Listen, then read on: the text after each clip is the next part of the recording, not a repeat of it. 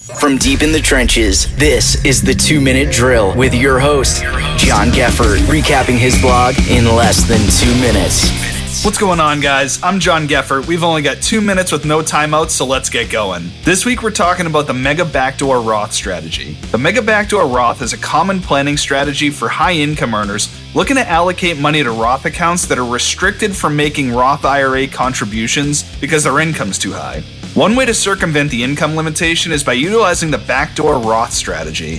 While the backdoor Roth does get some money into a Roth IRA, the IRS caps the amount that you can contribute annually. That's where the Mega Backdoor Roth comes in. There are two requirements to implement the Mega Backdoor Roth strategy. The first is your company plan must allow after tax contributions. The second is your company plan must allow in service distributions or non hardship withdrawals. Less than half of all 401k plans allow after tax contributions. If your plan does, you'll need to determine the maximum amount that you can contribute. I have a guide for this that you can use on my blog post. If your employer's plan doesn't allow in service distributions to a Roth 401k, or a Roth IRA, you may want to rethink using this strategy. Unlike a traditional Roth conversion, after tax 401k dollars do not get taxed at the conversion.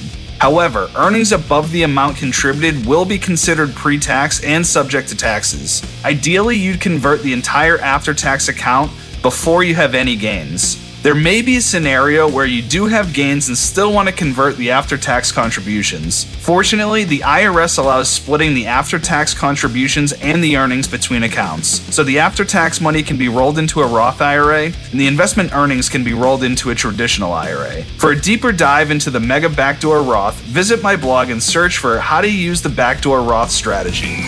For more information on this topic and others, visit www.deepinthetrenches.com. All opinions and viewpoints expressed by John are solely his own and do not reflect the opinions of Raymond James. This podcast is for informational purposes only and should not be relied upon for investment decisions.